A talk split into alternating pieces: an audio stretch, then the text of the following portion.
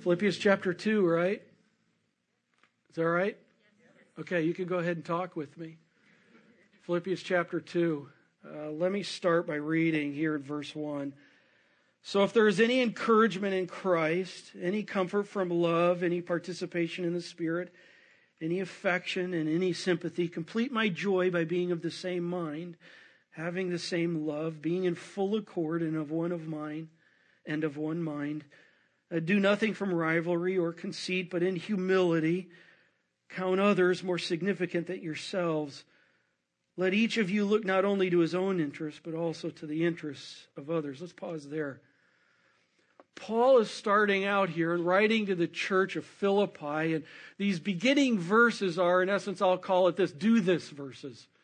He has something that he's asking them to do. And so we're going to start with the do this part of it. Now, let's begin verse one, and let's walk our way through. Now, um, for some of you, you're going to be excited. For others of you, you're going to be bored. Just for a moment here, because I want to talk some grammar. And uh, if you loved grammar in school, would you raise your hand? God bless you. Okay? Because I don't know why I have my hand up right now, because I was not one of those. But I need to talk a couple things of grammar here, because this first verse, let me put it this way.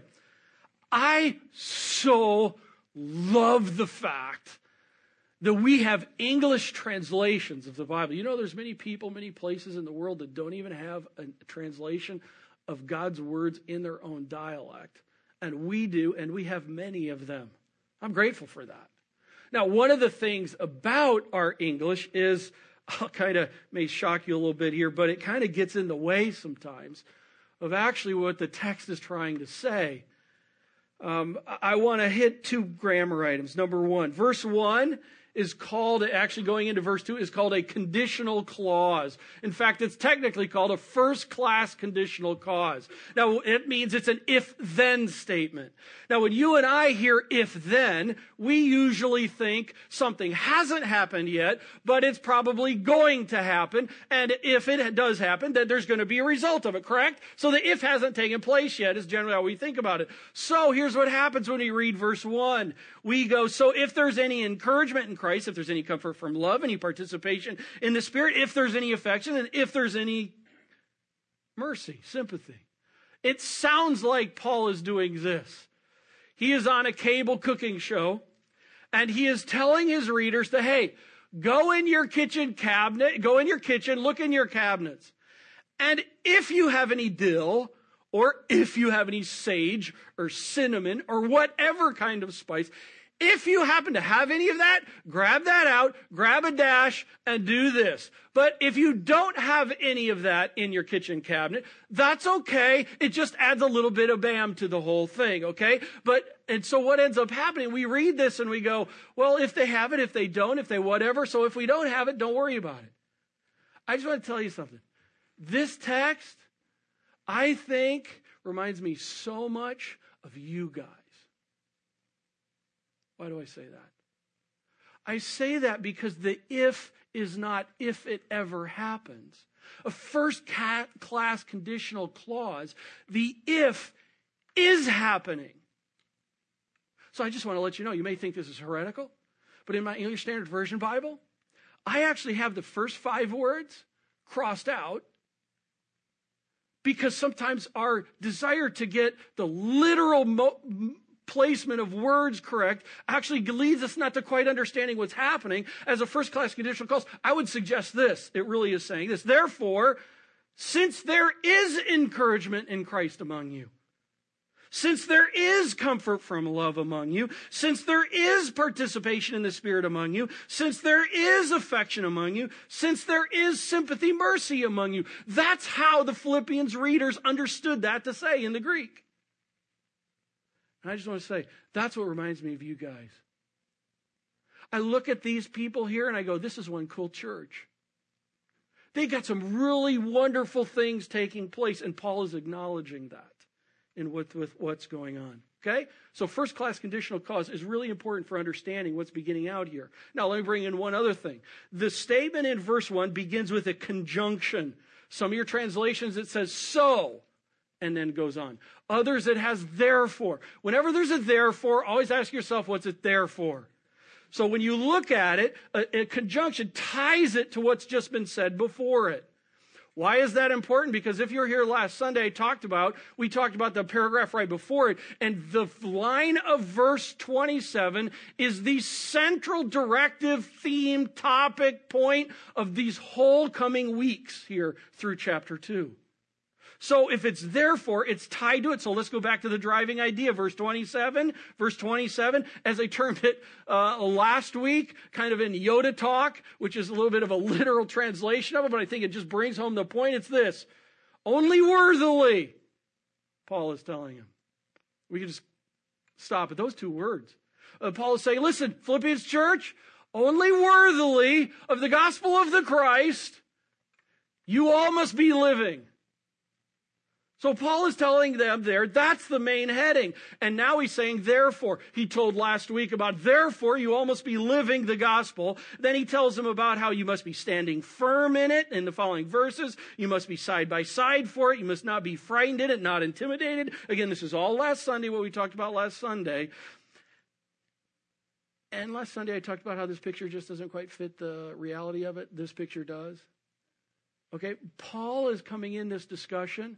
And he's not like, hey, Philippians, be mad about it and like spear everybody that you see. That's not what's going on here, is these Roman soldiers are guarding something. What this is talking about, Paul is having this idea. He's saying, listen, there is untruth that will creep into the truth of the gospel. And you protect the gospel. You protect the good news of Jesus Christ. You protect that. But anybody can come in and be a part of this.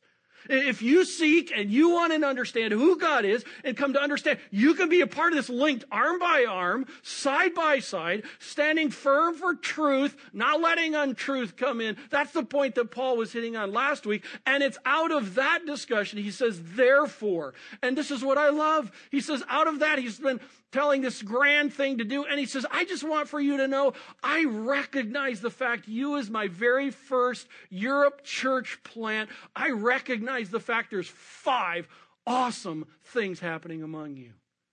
And here are just the five, just to remember out of this. Since there is grounded in Christ encouragement. It's not just like, hey, love your hair today. Hey, nice clothes. Hey, by the way, you're really good at that. It's this, it's more uh, truth stuff, it's meat stuff, it's scripture stuff, it's it's God, uh, Christ talk of what's going on, encouragement. And remember, uh, if you're here in this series before, I could sum it in one word. Honk! You remember that? We talked about how encourage one another and how geese honk to encourage one another. That's what we're talking to. Man, there's a whole bunch of Twitter and Facebook honks going on that week. I loved that. And here it's saying they're doing that. And then secondly, he says, from out of Christ comforting. It's not just comforting willy-nilly, but it's it's Christ comforting. It's Christ consolation and solace. Third, he says that you are the kind of church that's through the Spirit of God participation. There is community among you. There is sharing among you. Fourth, from out of the heart affection. I love this. It's not like I'm stuck with you, so I'll put on a good face. It's a deep out of the heart down from, as, as they would talk in the East, uh, it would be from the bowels affection, that deep. I love you guys is what's going on here. And I love being together. I love being side by side in this process. And he said, that's the kind of place you are. And then fifth, he says, you're the kind of place that's giving sympathy. You're giving mercy. Listen, people who really actually do get mercy, give mercy. Last week we talked about the gospel. Over here is the pit of doom. Over here, you know, remember all that stuff we talked about last week? And it's like, if you don't get that, you're not going to be a mercy-giving person.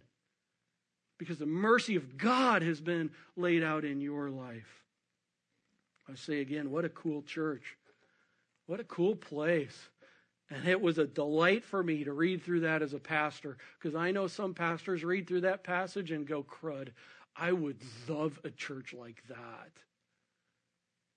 I just want to say Thank you for being a church like this. I mean this for real.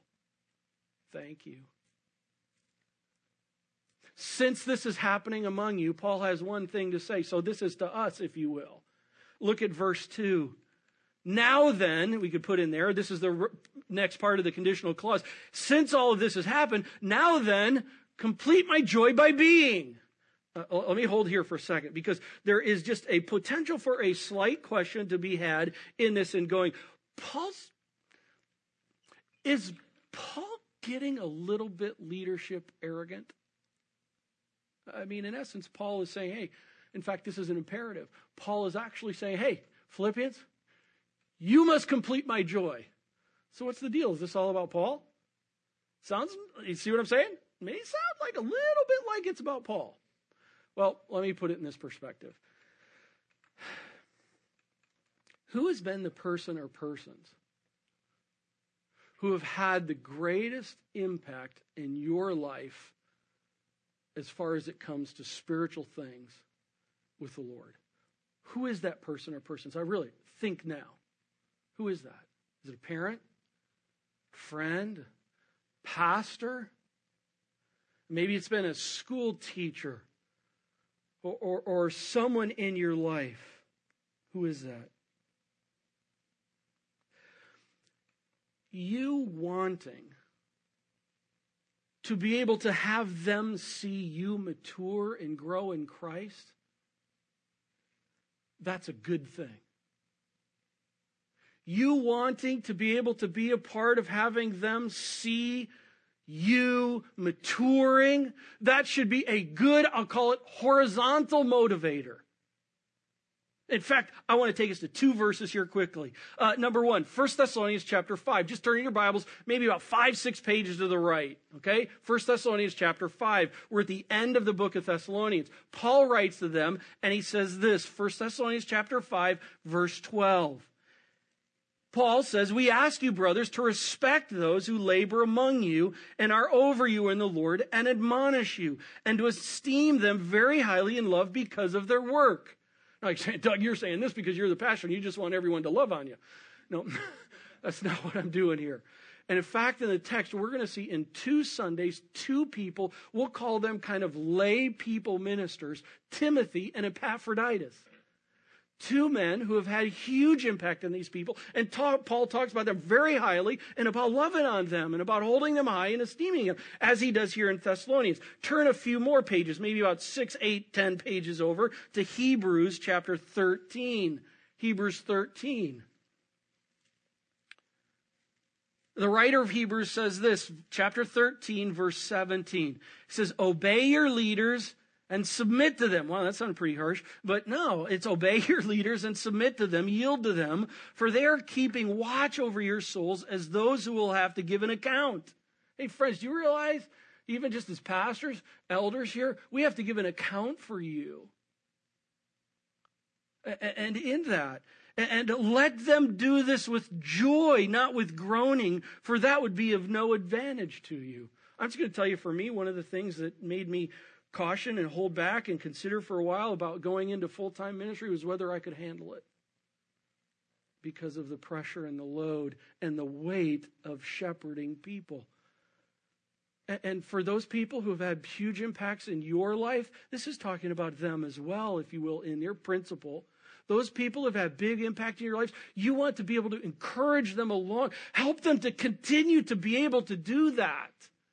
Oh, let me make it very transparent here. For me personally, I really want to have Randy and Doctor Evans and Hank and Kent and my wife over time see me mature and grow in my love for Christ and my service for them. I yearn for that to happen in an increasing manner, to encourage them that what they have put in, it's worth it. That they are reaping fruit of what God has done through their willingness to share their lives with me. And that is a motivating reality for me. But would we not all agree? It's all for Christ, right? It's all for Christ. but there's a horizontal reality in it. That's why Paul is coming in and saying, now then, complete my joy. Paul's got his whole heart invested. He loves these guys. And he's like, complete my joy by being this. Verse two, by being of the same mind. Same mind. Same mind about what? Well, so is this a call that everybody has to think exactly the same? Everybody has to think the same about ministry techniques. It's kind of like we all need to be one hundred percent minded about every theological issue. Or, or we have to be one hundred percent about, we all love the exact same kind of music. That's what, no. Or sometimes it even comes across from people, it's like, we got to be one hundred percent about accounting methods, or one hundred percent in agreement about whether we do A B Fs, you know, Sunday, adult Sunday school classes, or whether we do small groups, or whether we do both, or, or, or whether in all this we have to all fully agree on whether I love that building design, or I love that, or, or we have to be fully agree about, I love the, this, everybody should be about one translation of the Bible. I just want to tell you something, that's not what it's talking about.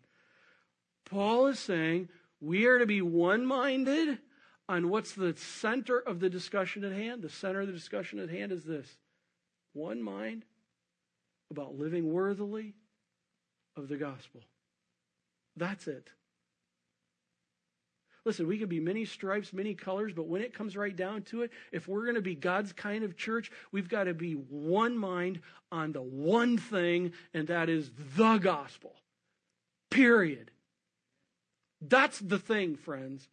So I could say this, hey, Harvest, what's your thing? Our thing is being about the gospel thing. That's it. No, no, no, Doug, you're not understanding my question. You know, every church has like their own little unique thing, you know, their own little unique ministry hobby horse. You know, what's yours? Um, sorry for sounding so simplistic, but it's just one thing. It's the gospel. No, no, no, Doug, I, I don't think you're fully catching. I mean, what are you guys all busy about over there about? One thing. Only worthily of the gospel of Christ, you must all be living. Listen, friends, that's our thing. Raise that flag. And people sometimes will go, come on, seriously, like what's... No, that's our thing.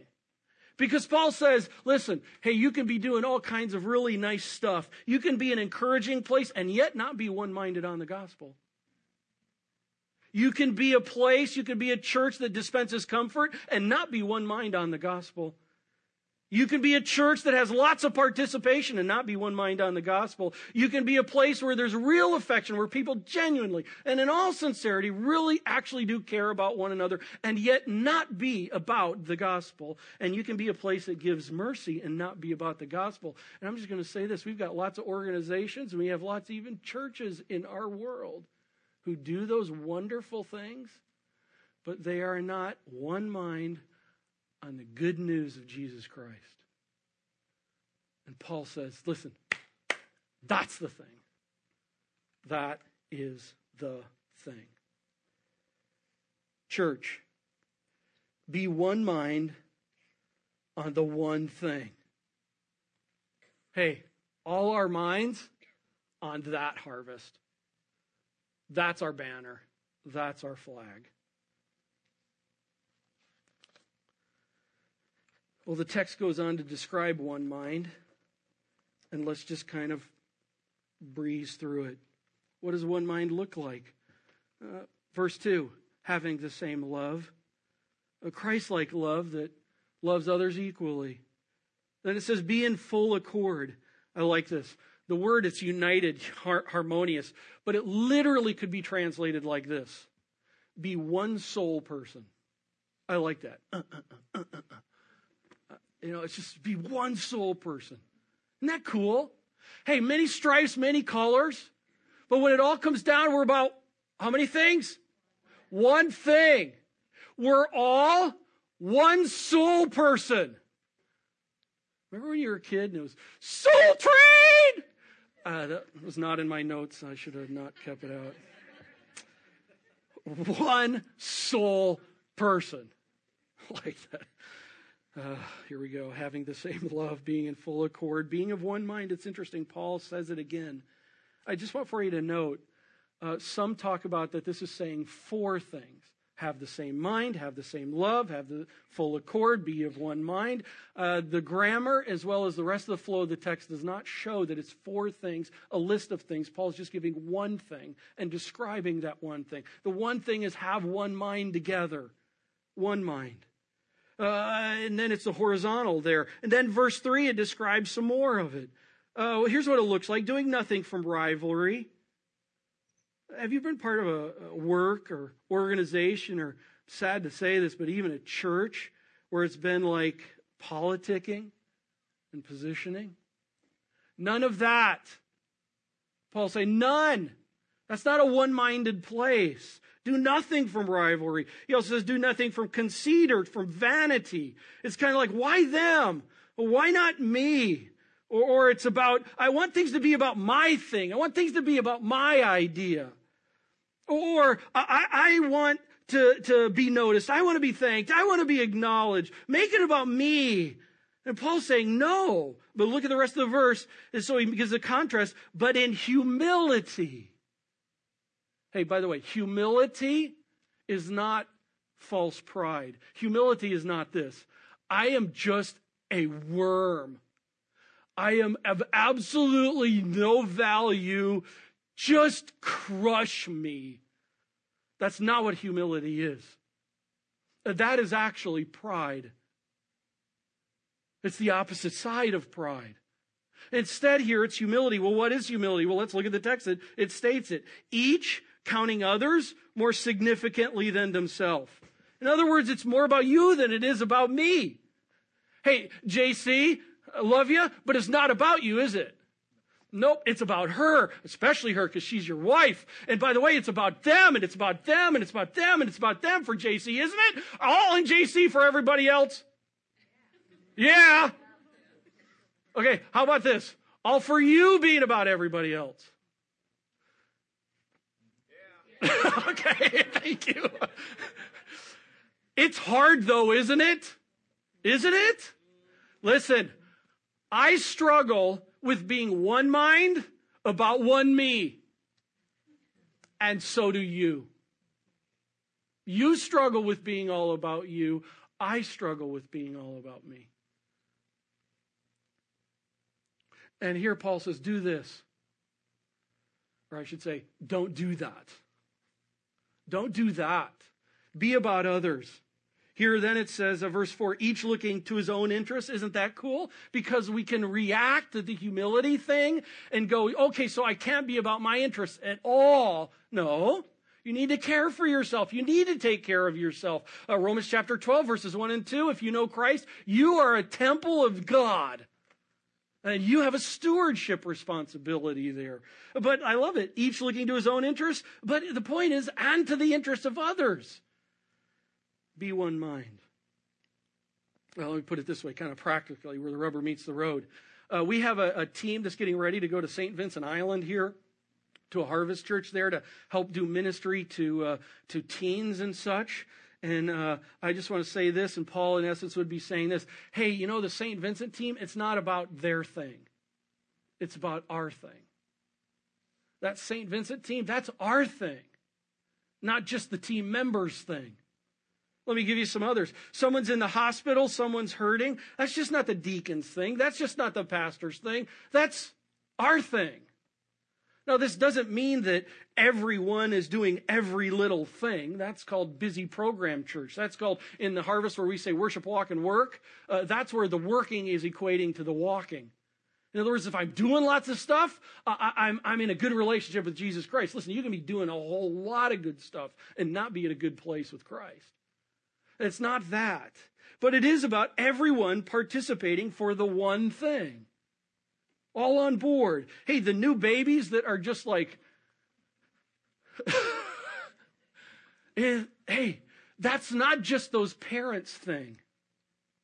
That's our thing. And let me carry it to this. The discipling of children here, that's not just the parents' thing. That's not just for those who really love kids' thing. That's our thing. Oh, by the way, if you've been here for a while and you're kind of involved and you know what's going on and how we do, we do things differently here. In other words, it's all hands on deck working with the kids, not just those who really love it or are really good at it. You know, we have people here that are ministering to children who aren't all that good at it, and I love that. I love that. Because it's all for one thing. And the gospel is about Jesus Christ and discipling people in Christ. And it starts with the next generation in our own house. A note about one-mindedness. We generally think of it, it's an end game. In other words, uh, we're one mind because we've encouraged or because we've comforted or because we've participated. Now, there's no question after you do things together that you grow tighter together. There's increased unity together, experiences formed together. There's no question about that. But Paul is not saying that because these people are already doing these things. We think generally of one-mindedness as coming after all the activity. Paul is saying, listen, you can be doing all the activity and not be one-minded. So this is like a separate umbrella overall uh, uh, uh, issue. Paul is saying this, hey, God's people, you need to start with one-mindedness. You may be looking for a church, and this comes to be your church family. I want to tell you right now, guess what? Right now, one mind. Even though you haven't maybe even done anything with us. As a church, we're to be one mind kind of people. That's the way we're supposed to think. Walk through the doors here. Go into small group thinking that I'm one, man, I'm one mind with you guys. Together, what do you mean one mind? I mean, we're all the same? No. The one mind goes back to we're about only worthily of the gospel of Jesus Christ. We're all living. That's the thing that we're one-minded about. Just think how that would impact things. If I came, if you came to everything thinking that way, as opposed to what I'm, I can't wait for today because I'm going to get stuff out of it. Leave it at that. Paul's appeal, church, be one mind on the one thing, on the vertical thing. In fact, let's hear this uh, word from Pastor James in a video. The other day I had on my desk thirty recent books written about the Church of Jesus Christ. One word describes them all, horizontal. How to understand your audience, how to impact the people around you, how to influence them, how to win them, how to assimilate them, what they need, what they want, what we think, what they think. Forget it. Here's a word you need to have at the forefront of your thinking. The word is vertical. Somehow we've lost this in the church. The idea that the church is supposed to be about horizontal, man-centered, human persuasion, cultural penetration, nonsense. Before the purpose of the church was ever so teleological, it was doxological. Ephesians three twenty says, to him be glory in the church through Jesus Christ, now and forevermore. Everything we do has to resound with the fame of the name of God's Son. When that happens, everything else falls into place. Evangelism, discipleship, community impact, ministries of compassion. These things are byproducts of a church that is passionately consumed with the glory of God. It's a concept that you need to have at the forefront of your thinking about the work of the Church of Jesus Christ. Vertical. Hey, one mind on one thing, put in one word. Vertical. One mind on that thing. Hey, all aboard? Okay? Yeah, thank you for the little choo-choo. Isn't it? That's what Paul's saying. Hey, Philippians church, way to go. I'm seeing these traits in you. I'm so thrilled about what's happening. Listen, I just, it's like, I plead with you from my heart. Just make sure, don't get to the place where you're just doing stuff. You're just busy, busy, busy, busy, busy doing stuff. And you literally lose sight of being one-minded about the one thing, the good news of Jesus Christ. That's the thing. Well, here's what I also love about the Bible. It doesn't just say do this, but it says like this. I'm a very visual person. You could sit down and give me the list, but give me the one illustration and I got it. That's just the way I function. And I love the fact here Paul gives us an illustration. And here's what I love about this illustration. It's a vertical illustration. Hey, if you want to know what it looks like to be a one-minded person on the one thing, the gospel, look at Jesus Christ. That's where Paul goes. So let's do this. Do this like this. Pick up verse five. Here we go. Verse five. Have this mind, and it's imperative. You must have this mind among yourselves, which is yours in Christ Jesus. Uh, say this. He gives it as an emphatic. In other words, he's saying, you need to have the mind, the, the one mind that looks like Jesus, and you must have that. And you go, come on, Paul. I don't know if you got the memo, but I'm not Jesus, right? And you can look at this and go, this is impossible. Hey, the fact of the matter is, is this isn't about being perfect, but this is about going after it. And let me remind us, what God expects of us, God equips us to do. It would be a cruel thing for God to say, you have to do this, you have to be this way, and it literally be impossible for us to do that. What God expects, God equips to be able to actually have it. That's why we can never say, can't do that. Because God has said, you can do that if he's given it. So have this mind in yourselves, which is in Christ Jesus. Uh, then he goes on, who though he was in the form of God, did not count equality with God a thing to be grasped, but instead made himself nothing. Okay. I'm giggling to myself. Can't believe I just used that word. I, I'm laughing within myself because what I've just read is the kind of text that uh, theological-minded people love just to spend days and years on. And I just want to toss this out. Is it grand theology here? Yes, and I'll make a note about it. But let me remind us of this. The context in which Paul stated what he just stated is for illustration purposes. He's not in front of a classroom. So let me go this way. What does this mean? It says, and though he was in the form of God, did not count equality with God a thing to be grasped. Doesn't that sound like Jesus was a man who tried to be God-like? Doesn't it? That's not what Paul is saying. So let me hit a couple things. The form of God. The form of God, this is where some of the English gets in the way. Uh, the word in the Greek is really talking about this aspect of Jesus is the very nature and being go- and being of God.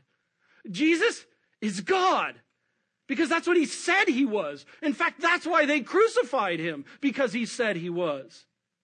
And this is saying he was God. It's not like he was an injection molded lookalike of God. He's not a cardboard cutout like God. It's, it's saying he is God. He's the very form. He is the very being and nature of God. And he did not count equality with God a thing to be grasped. So it sounds like he's saying, well, he was trying to grasp to be like God. Uh, that, that's not what Paul is saying here. What Paul is saying here is this. Jesus Christ did not consider seizing upon his very nature and being for his own advantage. By the way, do you remember, if you know some of the Bible, uh, right after he was baptized, he went out for forty days in the desert. Satan tempted him, and Satan made one of the most stupid kind of things. I mean, here's Jesus, by the way, the creator, Colossians chapter one. And Satan is saying, hey, I'll give you all this. It's like, you don't own it, dude. Let me just tell you, God is never threatened, okay? He's never nervous. He wasn't like, ooh, you scare me. But he's doing this. Uh, part of the reason is because I mean, he hasn't eaten for a long time. Maybe he'd catch him off guard. But here in it, it's not about Christ. Christ isn't about just the second person of the Trinity. Uh, Christ is about the Godhead. And he's willing to submit himself and to do as the team has. And so here, Christ doesn't come to, to make everything all about him as we talk about in a human manner. It is all about him, but he's not all arrogant about it. But Christ instead is coming here, and let me put it this way. He's not selfishly clinging to a favored position as second person of the Trinity, nor is he viewing it as a prized possession to be used for himself. He isn't going around with the second person of the Trinity logo on his chest. Okay? Look at this. But instead, made himself nothing. Uh, what does that mean? That theologically is called the kenosis uh, because of the word that's there. He made himself nothing. Two things have caused some result of misunderstanding here. One is actually the New American Standard Bible uses the word he emptied himself. Okay, so out of that, what you begin thinking is, so what did he empty himself when he came here? So it's like this, he's up in heaven, he's up in the throne room with the, with the Trinity, with the Godhead, and so he's getting ready to go down to earth, so he grabs this, and he leaves that on his throne, and, and he's grabbing this, and he's leaving that there, and he's grabbing this, and he, he's doing that. So what we really end up getting is a, a bite-sized McNugget God in the person of Christ. Now, let me add the other the faulty reasoning in this. Actually comes from my, literally, my very favorite song growing up in church called And Can It Be? I love that. Seriously, I love that song.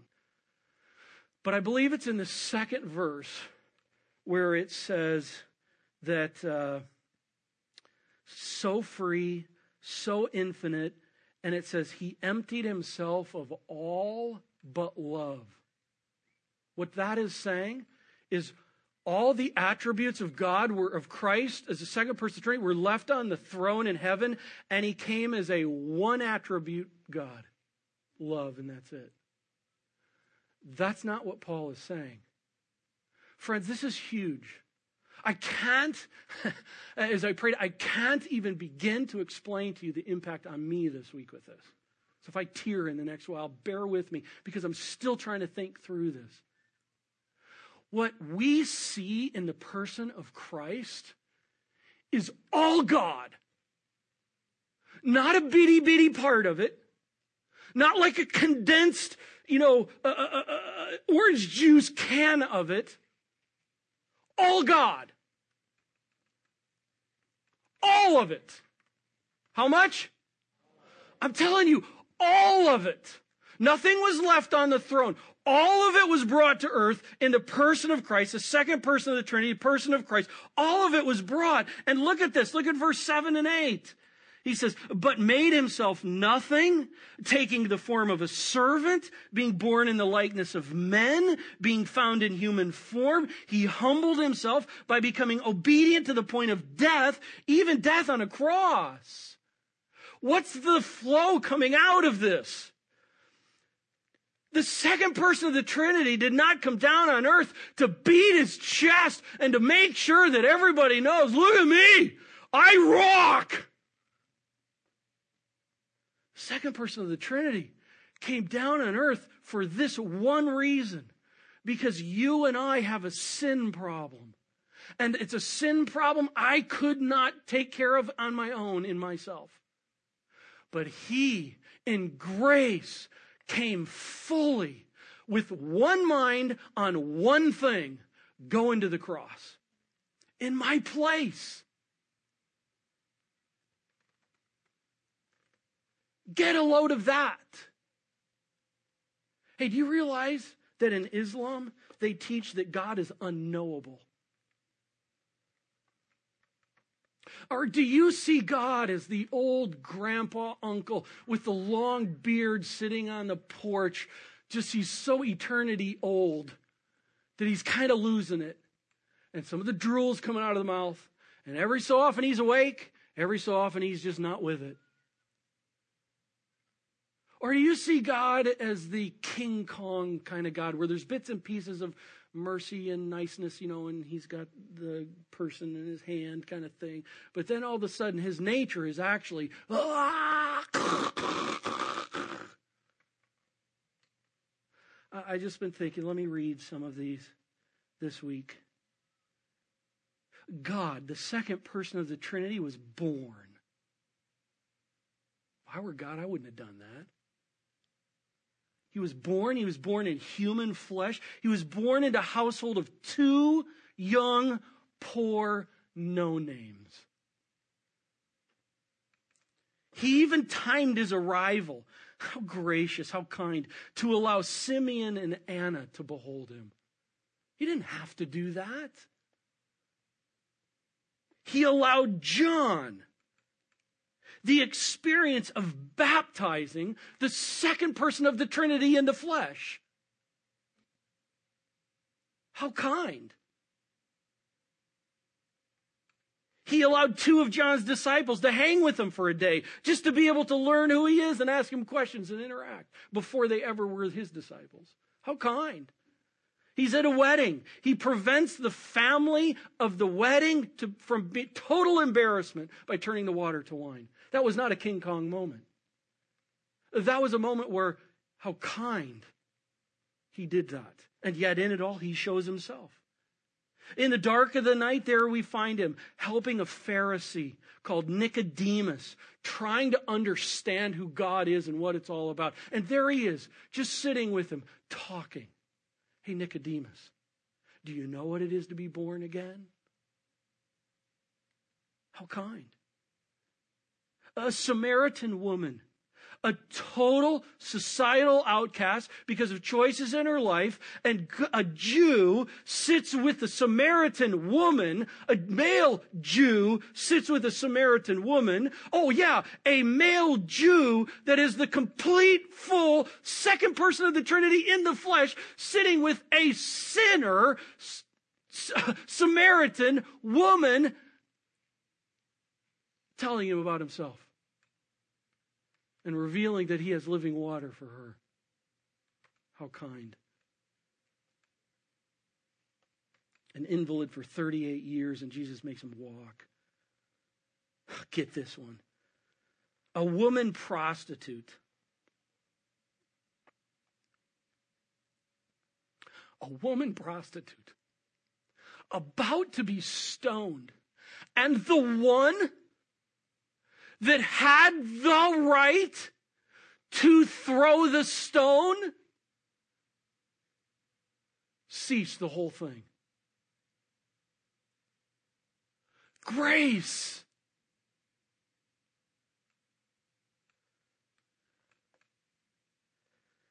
The self-righteous, self-religious leaders, he gets in their face, doesn't he?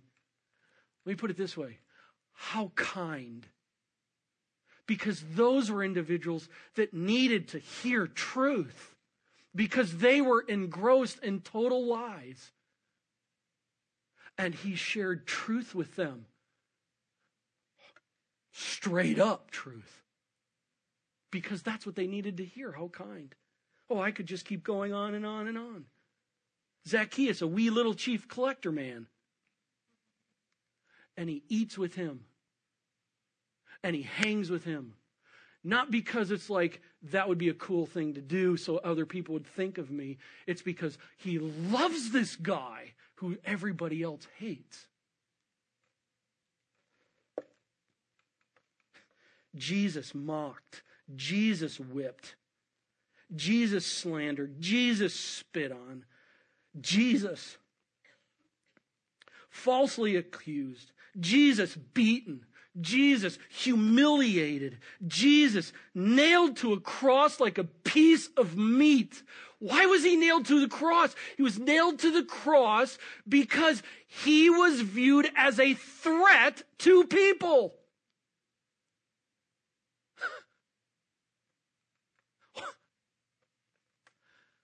Yet how kind was he? Father, forgive them. They don't even know what they're doing. And he gives up his life. Hey, Paul is saying this. That guy, that was one mind on the thing. And you all, be about that thing just like that. Isn't that cool? Doesn't that scare the living life out of you? It does me. Friends, God has shown himself fully. You can know him. And God has done that because he loves. Let's look at the last part of the verse, part of your verse nine. Therefore, God has highly exalted him and bestowed on him the name. Oh, I don't have the time. I knew I wouldn't. Listen to me. What did God the Father, this is talking about the Father, first person of the Trinity, therefore God the Father highly exalted on God the Son, the second person of the Trinity, and bestowed on him the name that is above every name. Hey, we talked about a couple Fridays ago in the Harvest University Indy West class, we talked about how God speaks. And when God spoke in Genesis chapter one, things were created. I can't do that and you can't either. He didn't have a manufacturing plant. He didn't go get a whole bunch of, you know, backhoes and caterpillar machines. God just, poof, and it happened. Oh, also, when Jesus was in Gethsemane and they came to take him away to be crucified, the Gospel of John tells us that when Jesus interacts with them, they say, "Who are you looking for?" And, and, and he asks, "Who are you looking for?" And they say, "Jesus of Nazareth." And in John, Jesus says, "I am he." And in John, when he spoke it, it flattened them all. The name. When Jesus returns, I think I've thought a little bit too much on the King Kong thing. He's coming back. Oh! Uh, judgment's going to be happening, no question about it. But here in the text, look what happens. So that, verse ten, so that at the name of Jesus, oh, at the what? Not even the sight. The name. At the name of Jesus, every knee will bow, every tongue will confess, everyone will acknowledge who he is. At that point, the question is, have they already acknowledged it before, or have they acknowledged it before it's too late? Oh. Go home and study and enjoy this passage this week. But let me just say this. The point of the text... Church, be one mind on one thing. Many stripes, many colors, but on one thing, the gospel, the good news of Jesus Christ. He came and did for me what I could not do for myself. And the Bible says, as many as received him, to them he gave the right to become children of God, forgiven, redeemed, taken out, as we talked last week, taken out of the pit of doom and despair, and literally placed, as Ephesians two talks about, placed, raised up, made alive, seated with God. Why? So that we can King Kong ourselves? No, so that we can lift the name, or as James said, it's all about the fame of the name. Passionate about that. Hey, God, thank you so much for this time and for this text. Wow, you are beyond our ability to grasp. Thank you. Lord God, uh, I thank you so much for the fact that you have not just saved us, but you've given us a call to live in a certain way, in certain ways. You have every right to do that because you are God.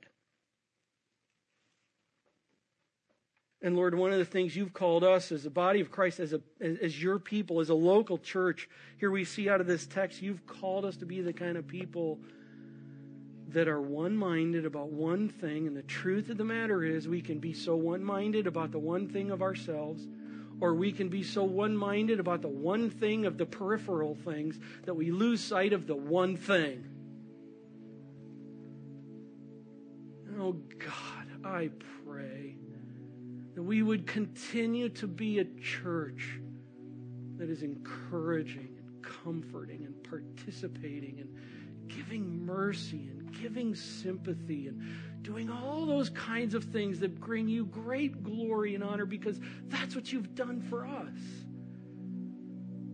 But even in that doing, I pray we would not clutter out what it's all about.